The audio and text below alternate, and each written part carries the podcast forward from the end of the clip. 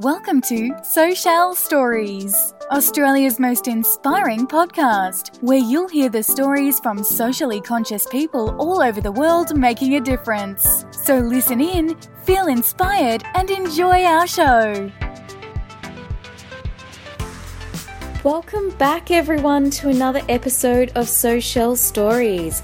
So, we're finally launched in the iTunes Store on Stitcher, SoundCloud, TuneIn, and I'm so excited. I've been getting awesome feedback from you guys. Just loving the overwhelming response on the positivity of our show. Um, I'm so excited to bring you a, another episode again. Before I get into it, I just want you to think for a moment about being a young girl, not being able to go to school for one week every month every year because of something that naturally occurs to you. I'm sure all of you women out there know what I'm talking about. I'm talking about periods. Sorry, guys, for listening, but this is a reality, and for many girls across the world, they just can't even go to school because they have no way of treating or dealing with it and can't deal with the embarrassment of it. Um, it's just, you know, it's really something that we take for granted here in Australia, don't we? So, what this amazing young woman that I interviewed today did was created a solution to help support those girls that can't go to school Today's interview is with Frida Thong. Frida is the founder of EcoPads.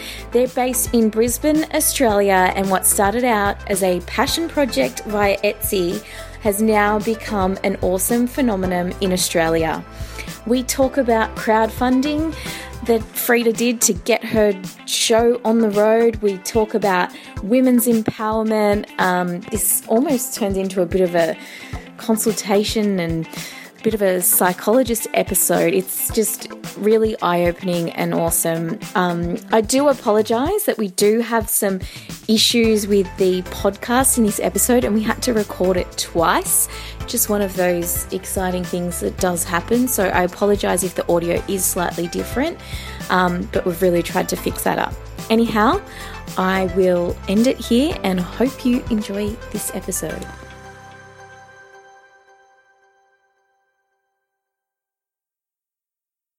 Hi, guys. I just wanted to introduce you to Frida Thong. Frida is the founder of EcoPads. EcoPads are an amazing sustainable solution for women to manage their menstrual periods, a taboo topic. And um, I will let her explain just all of the amazingness behind this great brand. So, welcome to the Social Stories podcast, Frida. Thank you so much for having me, Michelle. I'm so excited to speak with you. So I found um, Frida through the amazing like-minded bitches drinking wine. So if any of you are listening out there and you're not a part of that group, um, you must join. Um, I pretty much only go onto Facebook to look at that page at the moment. Oh, me too. It so, has the best golden nuggets in there of things that are happening all around, like Australia, really. I know. I think all Australians are in there.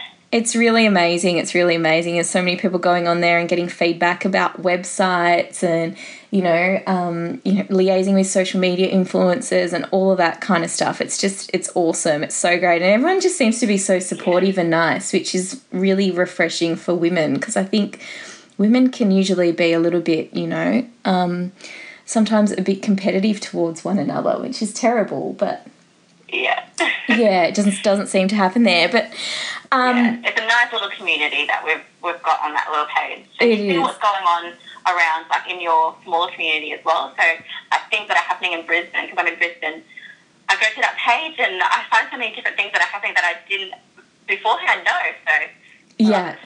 It's awesome. So good. So good.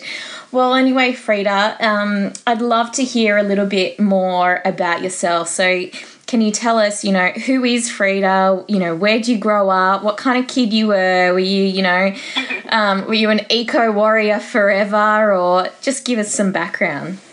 Yeah, for sure.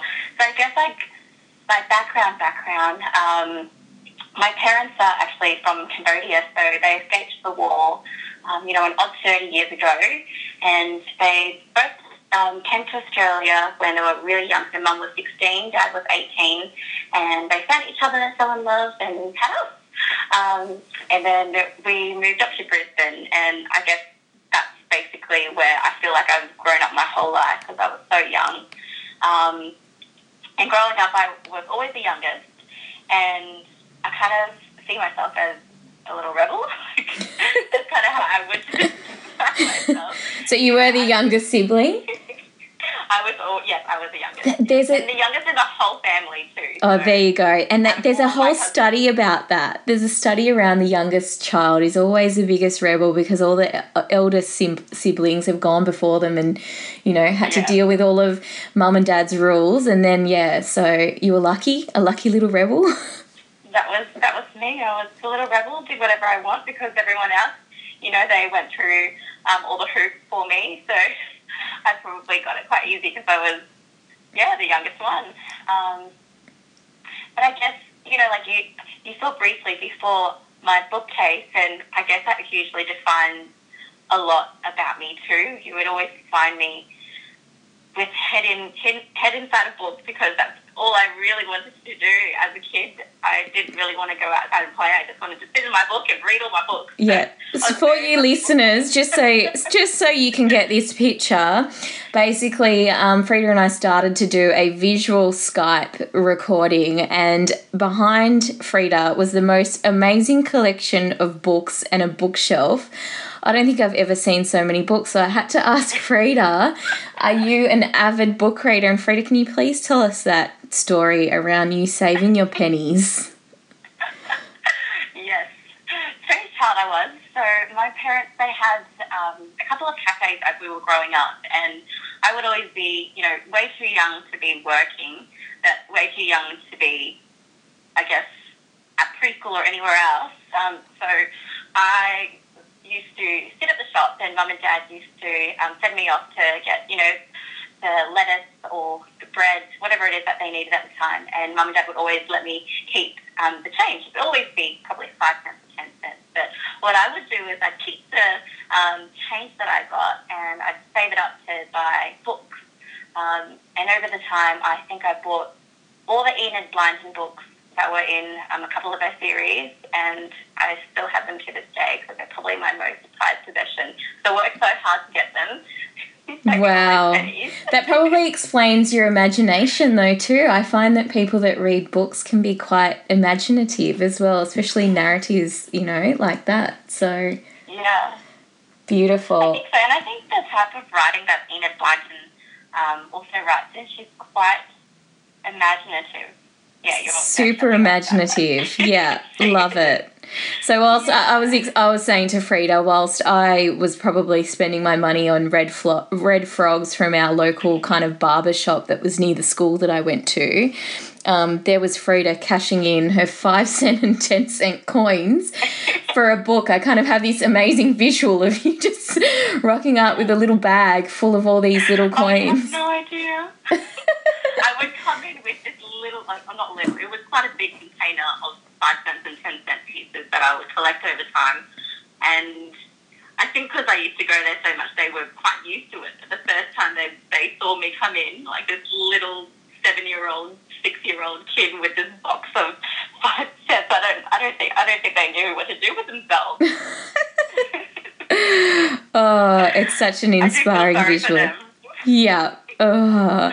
So you're a rebel who read books. Now, when did your passion for the environment start? Think it really started from reading the books. So I would read a lot of stories about animals, a lot of stories about, um, I guess, ways. Okay, I don't know if this is a weird thing for a child to do, but I love reading um, about self help as well. Wow. And about different things that were going on around the world. And um, like coming from a Cambodian heritage as well, I would read a lot about what you know is happening in Cambodia, um, and that kind of extended on forwards to I guess what was happening in other developing worlds, and that was really where um, I first started seeing, um, I guess, eco lifestyles because it's really prominent in especially India, to live a really um, eco and um, ethical life. I don't know if that's something that resonates with you as well, like with seeing and hearing about what happens in India. But that was kind of where I really started.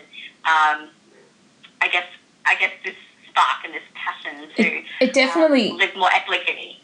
yeah, it definitely is. I think it's a, you know it's a very Hindu and Buddhist culture. I find um, really yeah. inspiring and amazing, and I just feel so at peace every time I meet people in you know from those. Yeah those religions. I'm not necessarily a religious person anymore, but um, you know, and I think that's to the testament of you know, obviously the Indian people, and it's really about you know. Um, even t- looking at the way that they celebrate and sacrifice, you know, um, the different things yeah. and the foods that they eat and you know they obviously live a very you know um, a vegetarian um, diet and if they do eat meat it's really really celebrated and you know there's something really to be said behind that whole concept yeah, well, I'm actually um, Buddhist myself, and it's funny that you say that because when you did ask me the question before, I was like, you know, I don't really actually know where this passion started. I feel like I was really just born with it, but maybe just these specific books or these um, people that I've spoken to through my life, maybe it um, consolidated how, I guess, how I was feeling and what I was passionate about. But um, maybe it had something to do with my Buddhist upbringing as well. I, am not too sure. Um, I think it would definitely. I think it would definitely have an influence. Um, yeah, yeah, I just absolutely love the the Buddhist religion and culture. I went to a Chinese. Um, I can't remember what what the celebration was. It was back in Sydney, um, and it was celebrate a celebration of um, Chinese culture, and um, they had kind of the Buddhist ceremony there. You know, where you pour the water over the the over Buddha's shoulders, and it's like a yeah, sign of yeah. peace. Um, yeah. And these lovely monks were there, and you know they they um, saw my mother, and they kind of grabbed her and said, "Oh, you know, we'll show you how to do this process." And they took her over, and it was just such a beautiful thing to see, and then just it was so peaceful and and loving, and really kind of getting back to really being grateful. And I think that's you know really at the core of um, what we do in a, in our social enterprises. Oh, for sure. I definitely think so. And like as you kind of speak about that, I think about my grandmother so much because my granddad's actually a monk. Um, so Amazing. It's so instilled within my family. Yeah. Um, these these values. Yeah. It's really, really beautiful. It's definitely had an influence on you, I think, Frida. Um, I think so. Yeah. And you know what's funny? I like just as we're kind of talking out. Um, I remember Dad, he always brings this up with me, but whenever like there's a gecko in the house or a spider or a cockroach or something, you know, like things that people would consider as pets. Um, Dad always used to tell me that I was always um, the gentle-hearted one that would always not let Dad or my brother um, kill them. So wow. even as when I was say five, four or five, I would make my dad or whoever was trying to catch the, the spider, I would make them actually catch it and take it outside and make sure that it was still alive. Um, and these are things that I don't, I don't even remember doing as a four or five year old, but it's just, you know, things that my, my, my parents still tell me about nowadays. So maybe that's, you know, it's really been instilled from when I was a kid. I yeah. just grew up with these sort of values. Can yeah. you be born with values? I don't know if that's I think so. I think it, yeah. I reckon it. I reckon it start. I think it starts from the womb. You know, I've I don't have children, but I've got lots of friends who are having or have had children, and some of them have really been into, um, you know, that whole um, sense of self and having a peaceful pregnancy and that kind of thing. So maybe there is something to be said by um, you know, babies being brought up in that kind of environment and then kind of continuing that as you grow up and beyond. So it's definitely interesting to take a look back at some of the different events that have happened in your life and to see how they actually shape you today. Um, I'm definitely no psychologist, but through my own kind of self realization, I've been like, oh, so that's why I'm like that. So. yeah. Even just through these couple of questions, I'm, I'm feeling so reflective on my whole life. There you go. Okay, so Social Stories has now become a self help group too, guys. I love it. oh, I love it. It's Get awesome. Awesome. Oh, it's, it's amazing. So, um, tell us about EcoPads. How did that start? Um, such an amazing yeah. idea. I feel like, you know, it's not even really, it's not at all my idea. It's something, you know, our mums and grandmothers and women before that used to use. Um, but I guess just with technology nowadays, we have beautiful fabrics and um, like different absorbency fabrics that, that we can now use that are much better than what you know the women were using back in the day. But um, I guess how I stumbled across this idea um, of cloth pads was when I saw my sister using them. Um, so she had been using them for a while, and I hadn't known about them. And I saw them one day, and I thought they were the weirdest things ever. Um, Where did she get those from? She got them online. So she wow. bought them from. Um, it must have been like Etsy or something like that that she got them from, and women, you know, around the world are, are making them as well. So it's definitely not my own idea. it's just something that I'd love to raise awareness about that exists.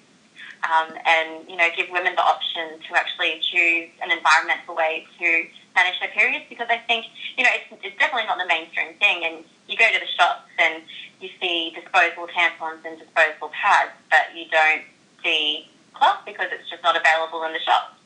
Um, and I think that's really our mission to have it there so it can spark conversations for girls to actually know that they exist and why they exist.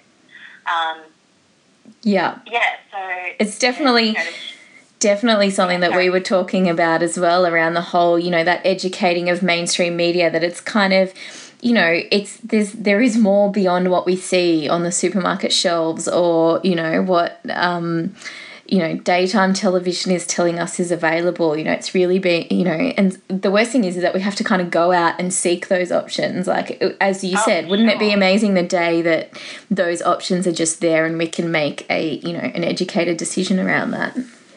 Yeah exactly. I mean if, if girls aren't going to have the option they're not going to know that it actually exists at all. So yeah. Yeah, absolutely. That would be a complete dream. Yeah. It's not going to be a dream, it's going to be a reality. That's it. In the near future. Yes, that's it. It will happen, yeah. not it may. Yeah. Yeah. So so you obviously got um, the idea obviously from your sister. Then you know what was next. I love to hear a bit more about your kind of thought process. You know, I mean, I think everyone's next step is kind of doing a bit of googling. But how did you get through the the product design and um, and that area?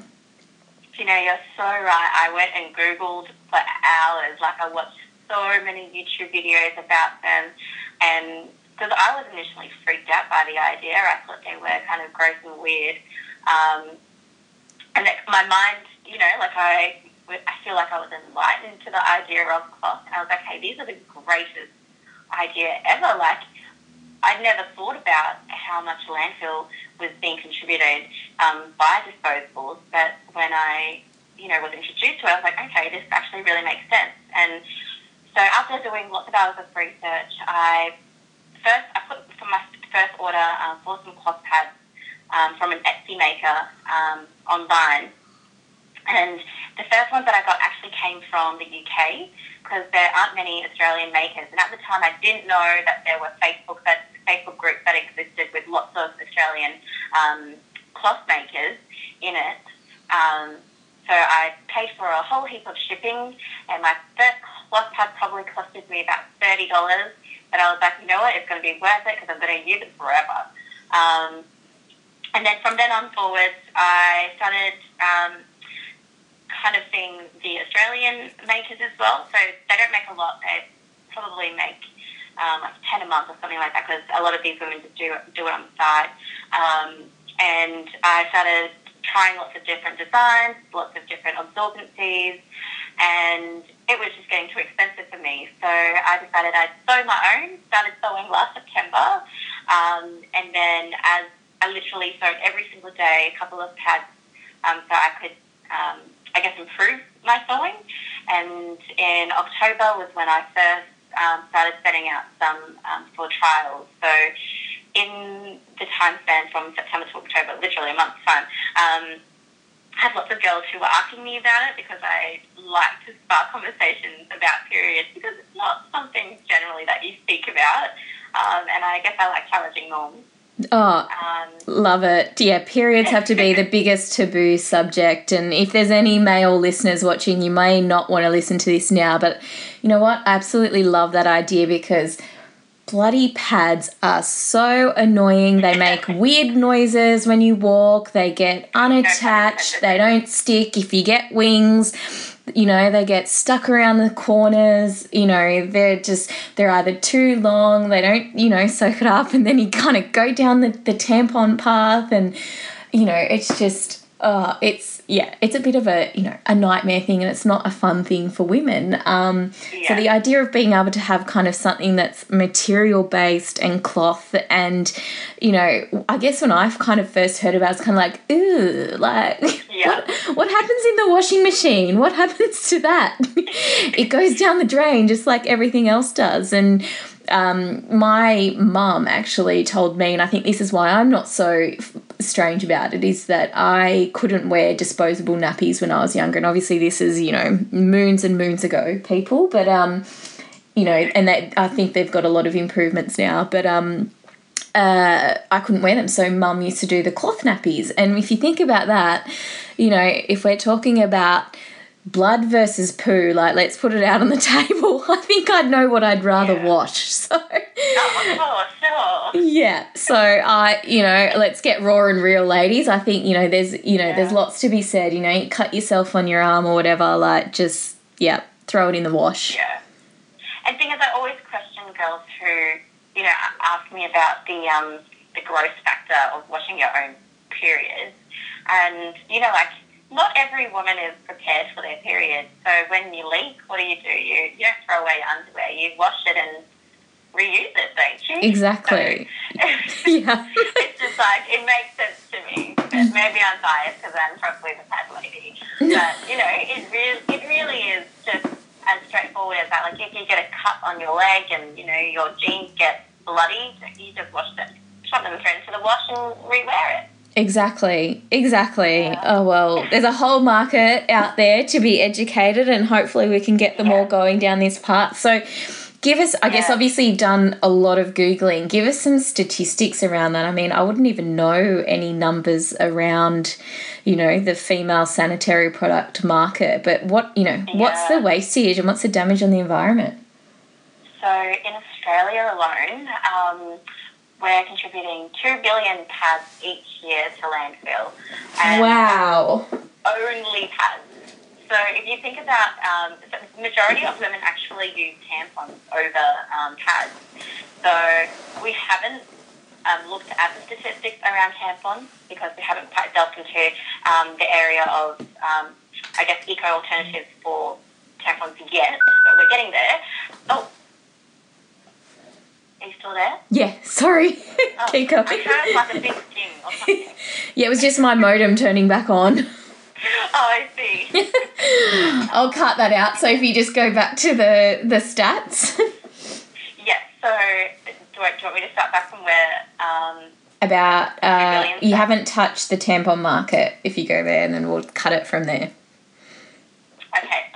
So we haven't quite delved into um, the market for reusable tampons yet, so we don't know the statistics around how many women actually use tampons. But um, what we do know is that um, there are more women who use tampons than they do pads. So the two mil- the two billion um, pads that are going to landfill each year, that's the minority of um, disposables contributing to landfill. Um, another stat is that um, globally, disposables make up the third top contributor to landfill. So that is wow. really shocking in my brain. Um, Definitely. because you think about things like plastics that are going to landfill and food that is going to landfill. Those are actually the, the top two. So food first and then plastic second. And third comes disposables. Um, which is just crazy, but it makes sense, you know, like women go through this every single month and on average about five days and how many billion women are there in the world and you, you know, how many people out in the world and you have that and that's how many women are menstruating. So it kind of adds up really quickly and does make sense when you think about it. Yeah, wow, that is absolute yeah. madness. So it is madness. Massive. Take. Oh, sorry. No. I'm just like wanting to spit um, statistics here. pads take um, 500 years to decompose as well. Wow. So that is. They must be made of terrible uh, toxic ingredients as well. Many of them, I'm sure. Many of them are bleached because you know you want to retain that white supposedly clean looking colour, um, and the actual chemicals that are absorbing um, your menstrual fluid, um, it's all chemicals. Yeah. Essentially. So, so bad, uh, so close to your body. You know, you got an open area there as well. Like that just cannot be good. So aside from the environmental yeah. benefits, there's definitely got to be, you know, personal health and hygiene benefits as well. Yeah, exactly right. I actually did a um, a pad versus cloth pad test um, the other week, and afterwards I was like, oh, I'm just going to cut this up to see because I've actually never cut one up to see, and these little balls oozed out of it. Like um, I'm not sure if you're familiar with um, floral arrangement jelly. Oh, yeah. Jelly balls. Yeah, I've seen those. Yeah. Like that. Oh. Exactly like that. Um, but they're like essentially laced in other chemicals as well to keep, you know, that kind of sanit- the, the sanitation of the pads um, quite high. But wow.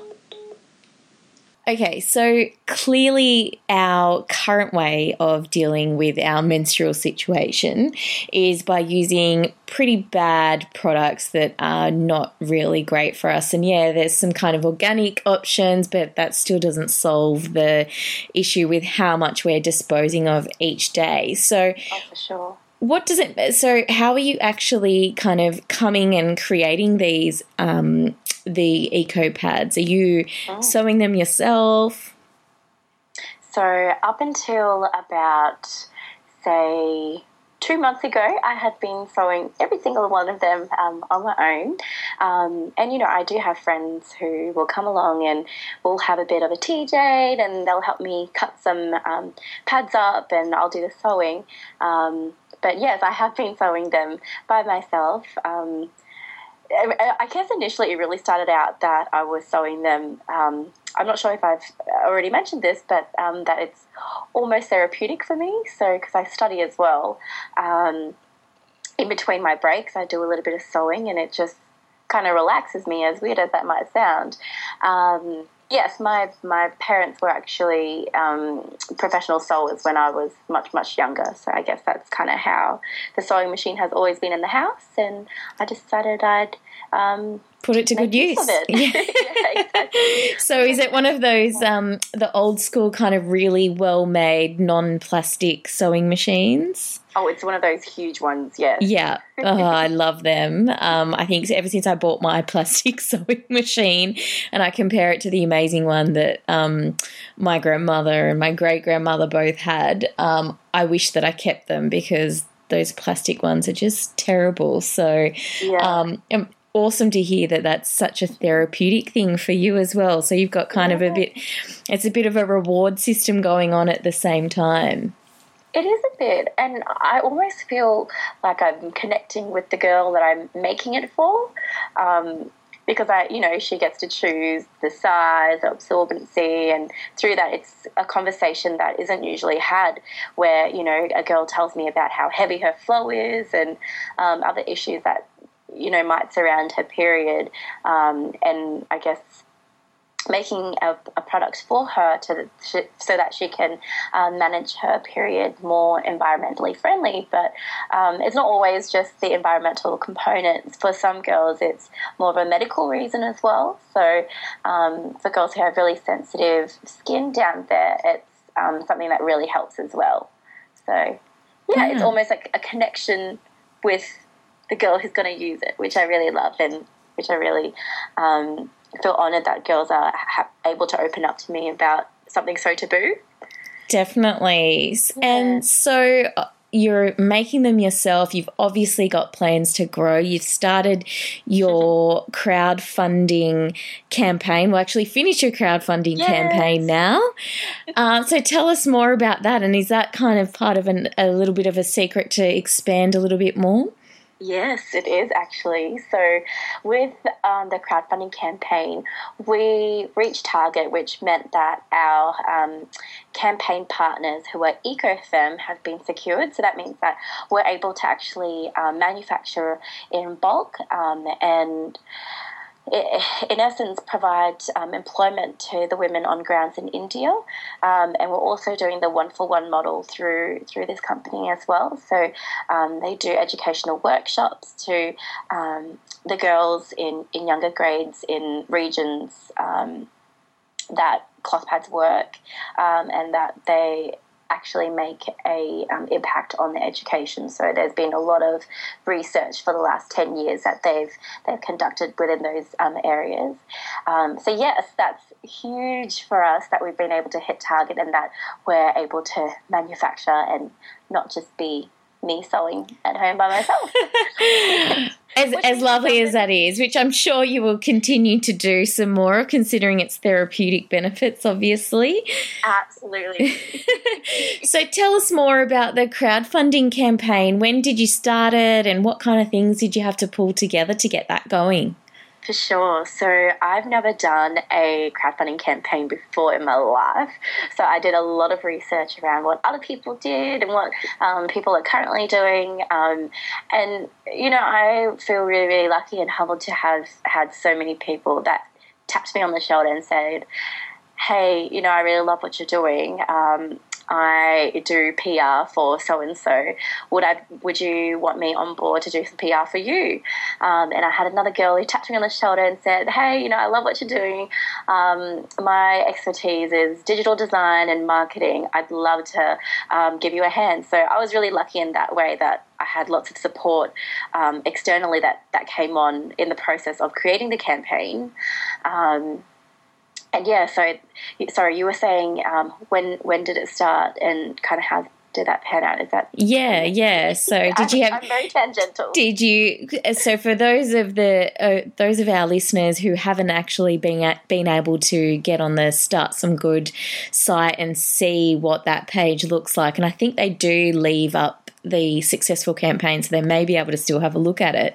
But did you create a video and what kind of content um, did you build around that? And where did you get the bulk of your supporters? Were they people that knew you, or did people kind of come come out of the rocks? Yeah, isn't that a funny thought? People coming out of the rocks, but um, so a lot of um, I guess a lot of the supporters that I've looked that, that I've been able to look at and that I've been able to read all the names of. Um, I was expecting probably 80 to 90% of them to be friends and family, but I was really surprised to actually find that more than I think about 70% of the people who pledged to the campaign were actually absolutely I guess maybe not strangers, but people that I haven't met personally. Um, I imagine that um, most of them would have probably heard it through um, friends of friends or you know my inner networks. But yeah, a lot of people that backed the cause were were really um, outside supporters that I, I, haven't met, which is really humbling. Wow. that, you know, this is something that people want to get behind. So that is awesome. A really cool, cool thing as well to know that it's not just um, an idea or a cause that you know only my friends and family will support, but something that the general public also want um, to see turn into a reality. Yeah, it's definitely amazing. And I always see crowdfunding, and I wonder if, you know, that's a potential marketing tool as well. And I've been to a couple of seminars where they've spoken about, you know, make sure that you've got to get, you know, 50% of your pledges from people that you know and blah, blah, blah. And I've kind of thought to myself, wow, if I wanted to do a really big amount, how the hell am I going to raise that kind of money from my friends and family? Wouldn't they have already given it to me? So, um, yeah, it's a little bit. Um, amazing to hear that your experience was so different. Yeah, I think every sort of everyone's experiences will be different. I've spoken with a lot of people who said that, you know, 90% of um, their pledges were really close friends. And I've spoken with some who said that almost none of them were their friends. And it was really their marketing strategies um, that came into play. So, That's yeah, I think, I think it really depends on what sort of thing you're marketing as well. That's wonderful. Well, congratulations Thank on so reaching much. that milestone. so, what's the next things that are on the horizon for EcoPads? I think I saw I had a sneak peek of your page before we spoke. And are you doing breast pads now too? We are. Wow. I can hear some mamas out there that'll be so happy to hear that. I can't explain to you how many people that I've that of my friends that are mothers that I've heard recently complaining about the lack of, um, you know, easy to manage either breast pads or bras or, you know, when they're going and working out and that kind of issue. So, how did that come about? Do you know, I actually didn't even realize that breast pads were a thing. Um, obviously, like not being a mother myself and not having people in my family um, being mothers, I had no idea that um, you know, in that there were actually disposable breast pads in the market, um, as ignorant as that is. But it was actually um, a customer who asked me if I could could make some breast pads for them. So kudos to um, love that customer feedback friend who did yeah so i think it's really beautiful actually that somebody um, asked me because you know really we specialize in cloth pads but it just makes sense um, to also do breast pads. So um, that's really exciting. That's going on our um, e-shop, which will be live mid-July. Wow. And so you're still selling on Etsy? We are still selling on Etsy, but we're also adding an e e-commerce shop to our website. So um, that can all be done in the one place. And that will be, you know, that'll accept all sorts of credit cards and PayPal, and the whole idea is to hopefully make it um, a one-stop place where everyone can go and read up about what we do, and then um, down the track, the idea is to have a um, I'm not sure what the terminology is, but to have a page where you can actually see where your impact is going directly. Um, yep. That'd I'm be not amazing. sure what that's called. An impact page, I'm pretty sure. Yeah. An impact counter. so that it's live. yeah. um, and you can actually see, you know, your pads going to wherever, to whoever, or your pads being made by whoever in wherever. Um, so it just gives girls, um, I don't know, I guess a more personal experience to where they're consuming, essentially. Yeah, it draws the um, line between the entire Exciting channel. coming to our lines. So I will share that with you. Um, we've, we've partnered up with a um, menstrual cup company actually. So for girls who would rather use tampons over pads, um, this is, I guess, you know, the eco alternative to tampons. Great. So you'll be selling those products on your website in addition to yours?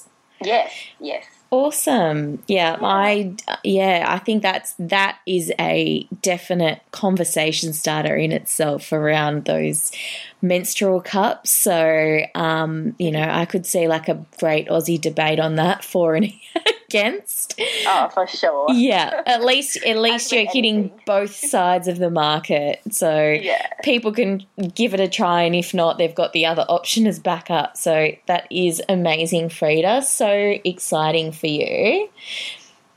we've we've really tried to listen to to you know um, the feedback that we've got, and I've had a lot of girls who have asked me for the menstrual cup. So um, yeah, we're we're giving them to you.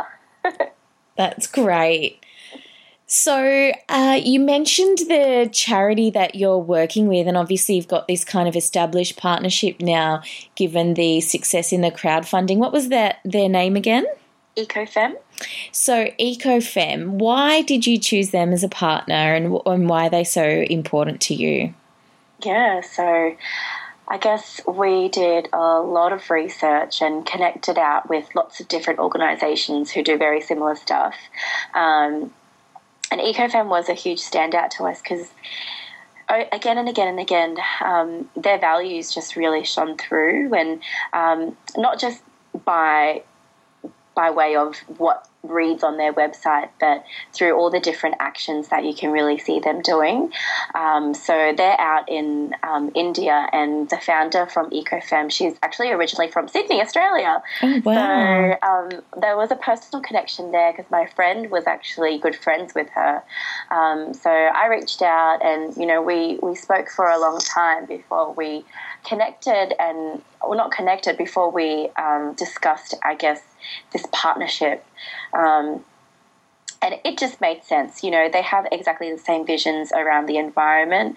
Um, first and foremost is the environment for them, so that chimes in perfectly. And, and uh, women empowerment is huge for them too, um, and just like us as well. And um, girls' education, so a huge component, um, I guess, to their social enterprise is that they provide workshops to girls on the ground um, about the women body, about why we menstruate, about hygiene, about sex ed. So, um, just really amazing stuff they do. So it was almost a no-brainer for us to to connect with them and um, to really choose them for for the campaign platform. That's great. And was it difficult dealing with a charity that's uh, based overseas? And did that present any difficulties in itself? it is funny. Um, Skype hours yeah. to, to, try to sync up those hours. But um, no, it's been really pleasant actually. So I think within the space, the social enterprise, the not not for profit space, everyone's just got beautiful, genuine hearts um, and are really supportive. And yeah, so it's it's been very nice um, dealing with them. That's awesome. So, did you have to do a, a fundraising application to get them on board for doing business in Australia? I'm keen to kind of explore that methodology because that's something that I've um, gone through myself, and it's not always the simplest task. No, so they actually operate as a social enterprise as well. So, um, really, it's business to business to business is our partnership. Awesome. That definitely yeah. makes things easier because dealing with the Department of Justice and their application forms for fundraising when doing products for purchases is not great. So that is that is great news. Yeah. The other thing I wanted to talk about about your pads is the amazing illustrations and colors mm-hmm. and designs that you've got. Uh, why and how do you choose those designs and who illustrates them? I am the biggest fabricaholic in the world. Um, so a lot of the fabrics that um, are the funky, colourful ones that you would see on the website and that you would have seen on Etsy, um, a lot of them are chosen by me. Um, I spend a lot of my time in the fabric stores near home, and that's essentially how I choose them. But for the ones that are in um, that, that are being manufactured in India, they've sent um, you know photos of different materials, and that's how we've gone ahead and, and chose them um, as the ones that are being manufactured. And they're trying to give as much uh, variety as, as possible. So everyone's got different tastes, so that's yeah. Hopefully, we'll have lots of different designs and styles for different different women. It's so great. I love that you can express yourself even in your pad. I mean, everyone expresses themselves with their underwears, but um, you know, let's take it to. Oh.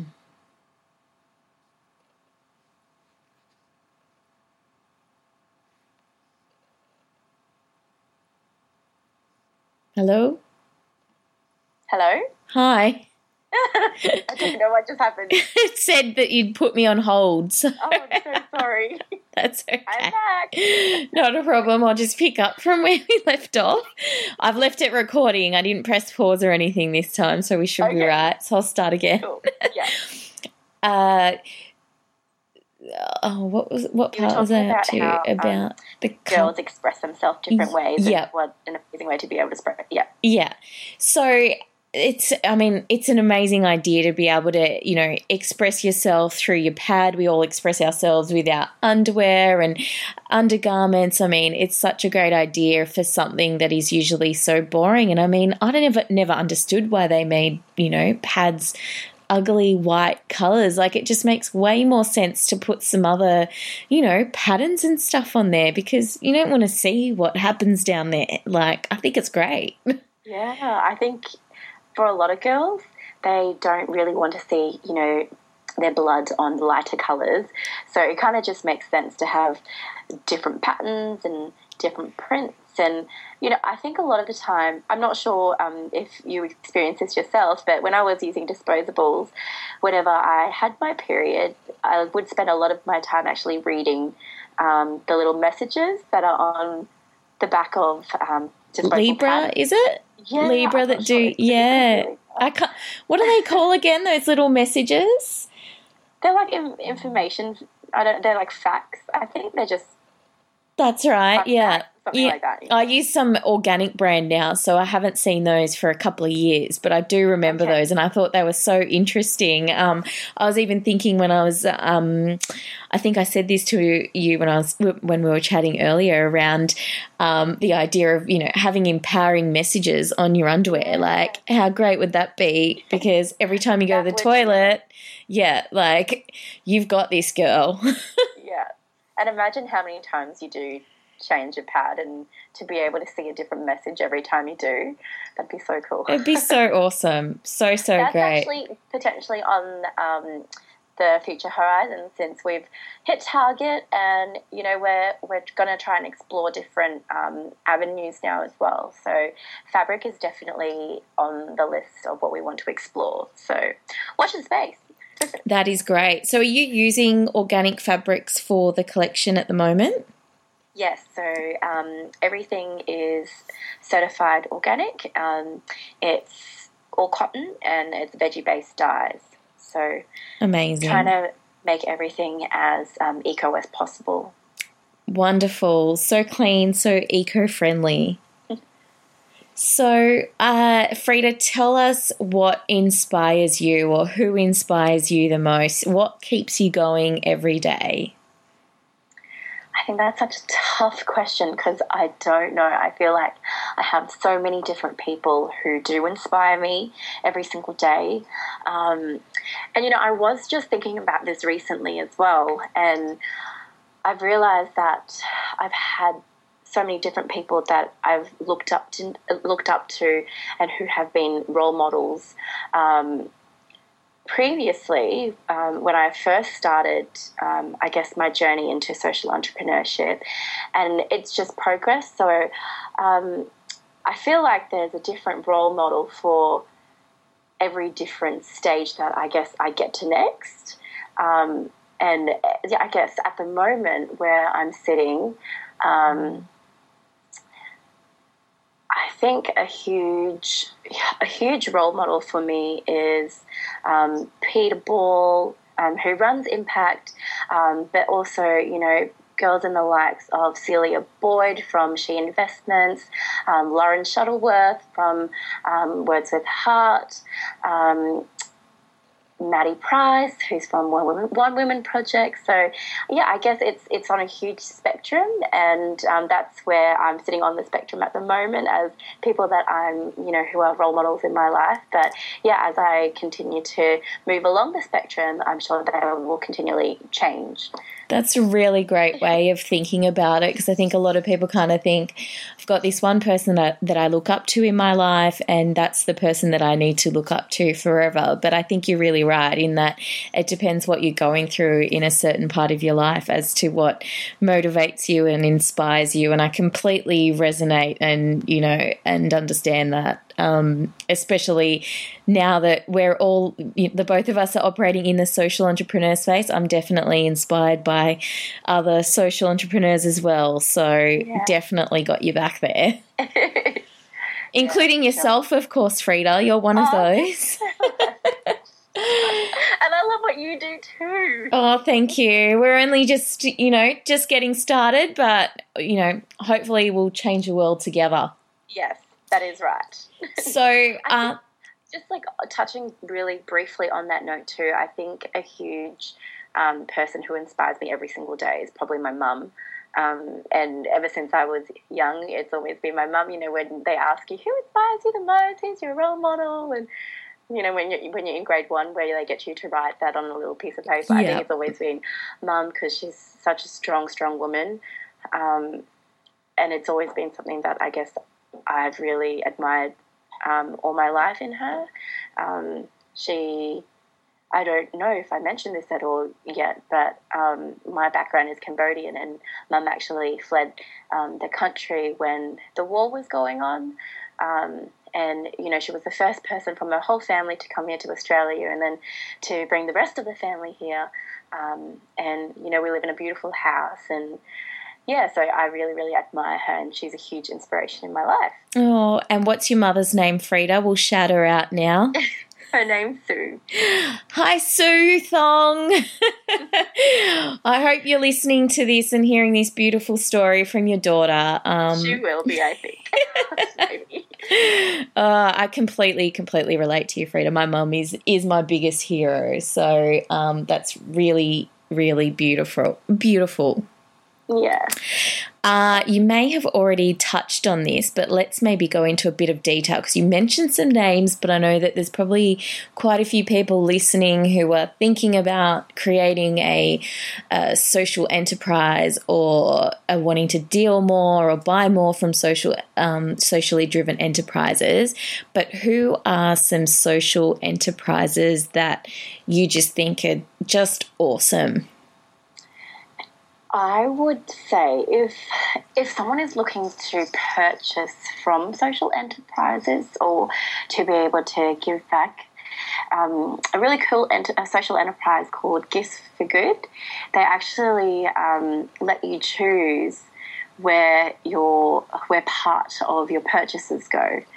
So you could literally be shopping on, say, Woolworths or Coles or Big W or whatever it might be, um, and rather than you know all your profits go all, all the proceedings going to the company a percentage of it actually goes to your chosen charity or your chosen social enterprise which is really cool. Um, but also they have a platform where you can see um, cool and upcoming social enterprises that they feature through their website as well. Um, so oh, I, still on the line? Yes oh, okay I have a feeling I know who you're talking about. I have a feeling she was one of the ladies who was in my class for School for Social Entrepreneurs. Really, Alison Gray? Yes, it was. Yes. There you go. She's, She's so lovely. Yeah. yeah, I um I taught two marketing um sessions there to the students, and she was in one of those classes. Um, absolutely amazing, great idea. And I actually haven't gone onto her site in a while, and I thought once you've got that up and running, I can't wait to use it. So I'm going to jump back on there and use it because it's probably been about a year since I've last spoken to her. Yeah, I think they've um, they continually keep updating it, but she works in the same space um, where I'm going through the incubator, um, and I spoke with her recently, and they've they've updated the website and they've got some exciting new stuff coming. Is what she's told me, but I don't know what that exciting thing is. So awesome! I'm very excited to hear. Have to keep our eyes peeled. yes, and. So, what tips do you have? Uh, we like to have a bit of a um, a social tip around doing something for the environment or a small change that you can make in your life to just think a little bit more consciously um, about something. It can be something that you practice or that you've seen someone else practice. For example yeah. swapping plastic shopping bags for uh, you know cloth bags something like that.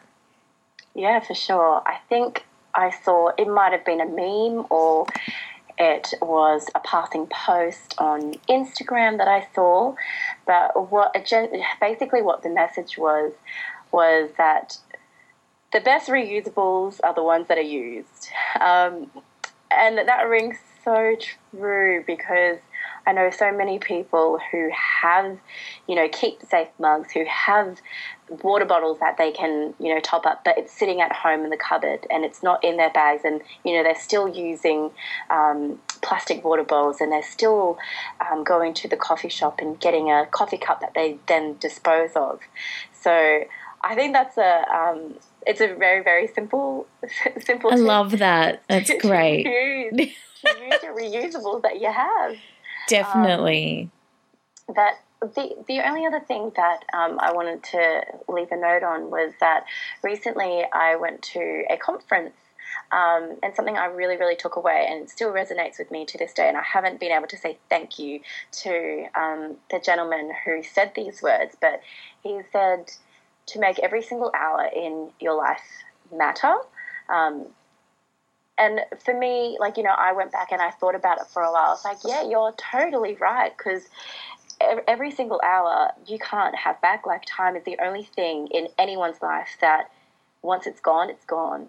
And you can't, you can never take that back from anyone or give it back to anyone. Um, and so he was saying, you know, if you wake up in the morning and say you go for a run, make that time really worthwhile. Run with, say, an audio book in or something like that. Um, and don't just, you know, let an hour pass by scrolling through your Facebook or scrolling through um, your Instagram, like actually make them really matter. So, yeah, that was something I really took away quite recently. I and love that. I'm trying to stick to that with everything I do in my life now, too. That is really, really great. And I think recently Angelina Jolie just said something very similar about that, about a, a passing message that her mother said to her, which was around um, making life count and being the person that kind of counts in life. I can't remember what it was exactly, but along those lines. Um, and definitely so, so powerful. Time is so, so limited. Yeah, for sure. Our lives are so short when you really think about it. Definitely. Actually, I saw a video just the other day. I can't remember who posted it. It was in Like Minded Bitches Drinking Wine. I love that page. It is awesome. And it was a guy do- drawing a doodle where he kind of did like, not, not, an, not an actual doodle. A drawing, a drawing where it was a line from kind of start to finish and it was kind of divided into chunks of 10. It was talking about how we kind of spend our lives and it was talking about work. And it was, um, he basically kind of drew this line between 30 and, you know, halfway from 60 to 70 and said, this entire time is when you spend your time at work. So you may as well make it count because you're going to be there. You want to do something that you love, make a difference, and use this time, you know, when you're an adult and a human to actually do that. And I was like, wow, like to look at that just on that ch- that chart dividing life up like that. I was like, this is so true, and that's why I want to make, you know, work count and life count and life as work counting. For sure. Mm. And I guess that's why you're doing social. Like it's you're trying to make, I guess, work something that you're passionate about, and um, rather than it being work work it doesn't really feel like work it's more of something that you really love and a passion that's i guess um,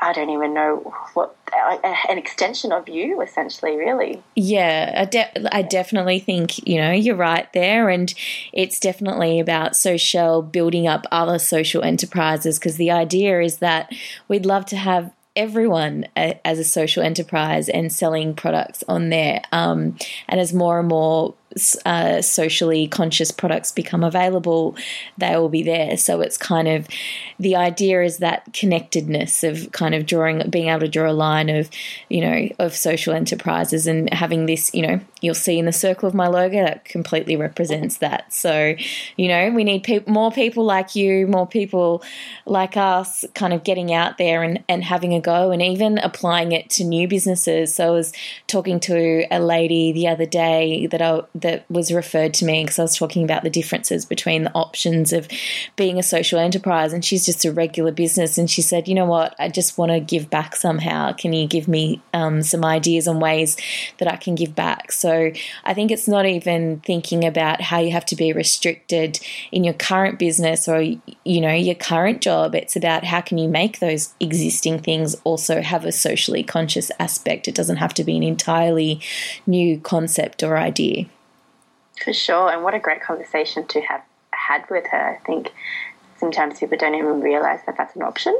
Yeah, it was amazing. I mean, you know, just obviously explaining the difference between you know the one for one model versus percentage of profit versus percentage of sales um, you know drawing lines of trust and you know even those things around fundraising and um, all of those little bits and bobs that i've kind of been able to learn and discover um, on my journey um, are little wisdoms that um, are you know trying to share with everyone yeah for sure Awesome. So, enough about my business. Frida, please tell the social sisterhood and any of our our men out there as well that might be still listening and not grossed out.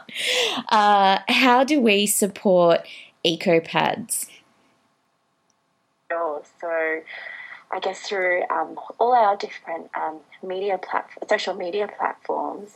Um, so you can head to www.ecopadsaustralia.com um, and that will link you to all our different um, social media platforms. So that's got our Facebook on there, our Instagram, our YouTube, um, and a direct email if anyone wants to send a direct email to me and have a chat because I am always, always open to talking about periods to anyone. So even if you're a guy on the other side listening um, and you're intrigued or you know you want a little bit more information, I am there. Love it. I can't wait to read your blog, Frida, and you can tell us everything that we need to know and solutions um, for around that time of the month. Yeah, we've actually started our blog. Funny that you mentioned that. So we've had two posts. The whole concept of our blog is to basically make periods untaboo. So to destigmatize you know the taboo that is surrounding um, and to really tell stories of real women who are experiencing period shaming um, and other things that kind of stem from periods. So we've got two posts, two blog posts up um, at the moment um, both of them about personal experiences um, around period shaming. Awesome. That's so um, empowering. Empowering. I just think I just made up a word. empowering. it sounds great. Put that up there with boot, Bootylicious and Bae. I think you know. Let's make it a thing. I was going to um, put a a, um, a word for every episode that kind of sum, sums up the episode. I think this one's going to have to be empowering. Perfect. uh, you know, but what I was trying to say is that it's definitely empowering, and we definitely can't wait to see more from you, Frida. This is just the beginning, yeah. and yeah, definitely jump on there, guys. Um, support, and if you're interested, you know jump on there, buy an EcoPad, stop using those terrible, terrible things that you're putting down next to your lady parts. and if anyone has any stories or wants to share an experience, I would love to hear from you as well. Awesome. Thank you so much for your time, Frida. Thank you so much for having me. It's been good fun. Pleasure to have you. You're welcome back anytime. Thanks a lot. Thank you. I hope you guys all enjoyed that interview with Frida. She is just so inspirational, so young. She's still at university and she's already, you know, launched her crowdfunding campaign and she's changing lives around the world. I really encourage you to think about what you can do in your day to day to make a difference and make a change, whether that be in your business, in your personal life. Just have a think, be inspired from our other podcast stories. I'm looking forward to bringing you some more exciting people. And as always, if you're thinking about making a difference in your everyday purchases or wanting to buy a gift for a friend or a loved one, please do check out my online ethical shopping site, Socielle. That's S O C I E L L E, where we sell a range of products, ethical and environmentally friendly, and every single product gives back to a charity and your chosen cause. You get to choose a cause. Jump on, check it out. I'd love your feedback on my site, on the podcast. If you've got someone that you want me to interview, please let me know via Facebook or Instagram. Thanks, guys, and have a great day.